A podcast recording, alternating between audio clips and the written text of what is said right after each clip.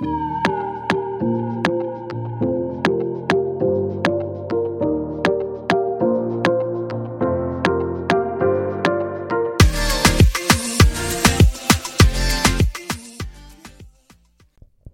everyone, welcome to another episode of the She Ventures Now podcast, where I discuss the journey of making quantum leaps in personal change. I'm your host, Gail Nicole, and in today's episode, I'm giving a high level overview of top things I've learned all while starting a blog.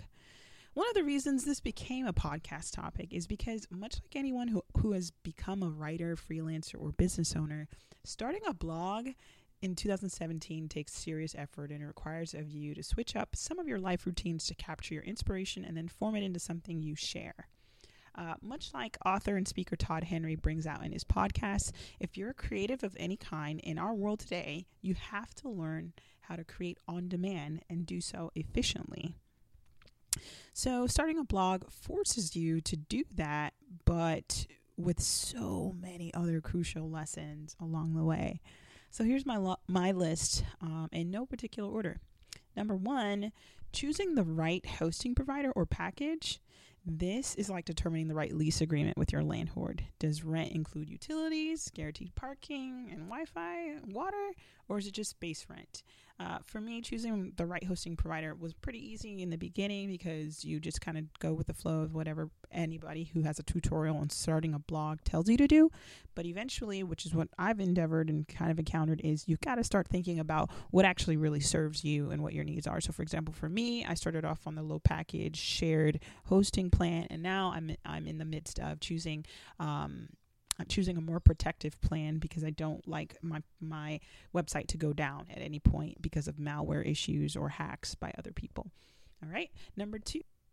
All right, number two, setting up a domain. Um, I think this is a pretty simple task, I think what the crucial element about this is um, it's like knowing how to. Uh, if someone says, "Hey, let's take a weekend trip," it's like knowing how to pack efficiently and effectively for yourself in a quick um, suggested mode in, in, a quick moment. Um, it's not that hard, but it's crucial because if you're a creative or if you're someone who has a lot of ideas, you'll always have you always have them, right? You're you're like a walking idea generator as, as a creative, and you'll need a place to park those ideas. So grabbing that domain for the future is is one of those things that you should have in your back pocket. You should know how to do it yourself. Uh, number three, setting up a WordPress content management system. Again, not that hard for people who are in the blog space or in the website space. Not that hard for anybody who's, eh, like I said, like a, a web programmer, graphic designer, anything like that, because you probably know how to do this from the time that you started your career. But if you're someone like me who's starting to own your creativity and, and learn how to package it or learn how to make it your own, it is kind of hard in the beginning. There's a learning curve, but you got to know the little steps to make this this easy for the future for yourself. So, you, so, maybe quick creating a quick reference sheet for yourself is super helpful because then you don't have to pay someone money to go and do this yourself. And once you realize how easy it is, you're like, why was I even paying money for somebody to do this? You know. Number four, shopping for a website template. Um, I think it's helpful to know uh, how to do this as well. I mean, all of these things are just all kind of little lessons I've learned again about creating a blog and the little mini nugget of these these tasks or these skills. Shopping for a website template is like knowing what brands are going to offer clothes you like to wear. Are you a Gap person or do you like boutique clothing? Shopping for a website template is similar.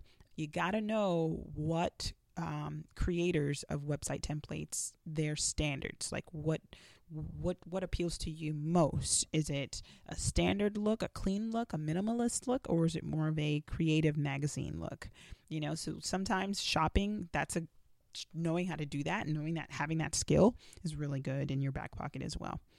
Number five installing a website template all right. Again, this is one of those things you can easily delegate to someone and pay them pretty penny, not a pretty penny, but pay them some coins to do this for you. But you can save those coins for something else. It's a bigger project that you need help with because if you knew how to do it yourself, it would be no problem. Sometimes you'll need someone to do this for you because you can't stand doing it. But sooner or later, I'd say you can do this yourself. Number six, learning how to use Photoshop to edit picture dimensions. I used to think Photoshop was just completely over my head until I decided that delegating this to someone else, like Fiverr.com, took too many steps. Now, don't get me wrong, Fiverr.com has come through come through for me when I was, you know, for the clutch. But I, I kid you not, like knowing how to do Photoshop myself has really empowered me. Number eight, taking photos that are blog worthy listen it's a less it's a it's a skill but it's also just a matter of who you know and their price points let me just help you out if you have any interest in starting a blog or a website schedule this and budget for it words cannot describe the value of a good photo number eight finding go-to plugins for your website. This is like the staple of shop uh, like of a shopping list for your groceries that you know you have to get each time. That's what plugins are. Like the right plugins are just staples on that grocery list uh, for your blog or your site.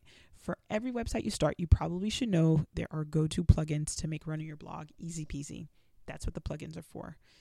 Number 10, securing your website. Simply put, this is like ins- insurance for your house or apartment you probably will want several types of security services. In my case, I got privacy protection for my domain. I got regular backup services and then a service provider that protect, protected me from spam and malware attacks. Number 10, organizing content. So much of starting and running a blog is like mini project management for your brand. So you might as well just figure out what tools are out there that can help you do this efficiently so that you're not bogged down by all the tasks and feel like it's completely out of your capacity of achieving. Number 11, finding the right font. Oh my gosh. Um, I think I used to have font envy for the longest while because I just used to love other people's choices of fonts until I found out how to choose fonts and how to download them and how to just, you know, put them in my blog so that I loved what I saw. Um, for the art inclined, this can speak to your interest in style, which is just simply fun. All right, so I want to cut to the chase and just let the cat out of the bag about starting a blog. On a concept level, several major things I've had to learn about is, you know, you should appreciate the value of design in your attempt of starting your blog. And number two, I think one of the things that I've had to learn conceptually is relearning and appreciating the value of being organized and and, and administratively effective.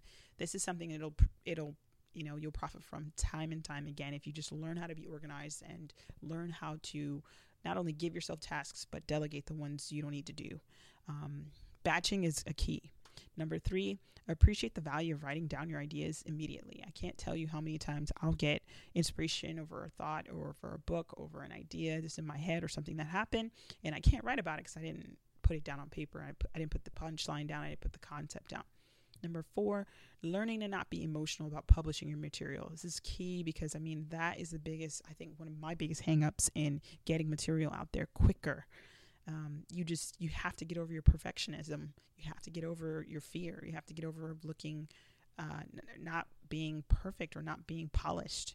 Um, number five, uh, it's like I wrote it down twice getting over perfectionism and not needing a perfect first anything. Uh, that is is just something it's worth repeating because I think a lot of times we we millennial overachievers we all hold each other we hold each ourselves back because we know we want we don't want to put out our first draft we want to put out our perfected draft. It's not the case. Um, we have to develop number six you have to develop the mindset and skill set of a project manager. Like i said i mean eh, project management is a profession unto itself but you have to develop some of those skills that maybe you use at your job for your blog. Number seven, you can't be afraid to repeat, reuse, or recycle.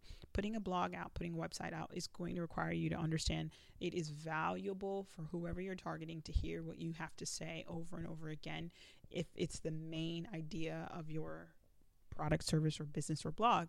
So don't be afraid to repeat yourself. That's it for now. And if you're interested in learning how to start a blog from scratch and would like a quick step by step guide, click the link in the show notes for the Quick Start Blog Guide.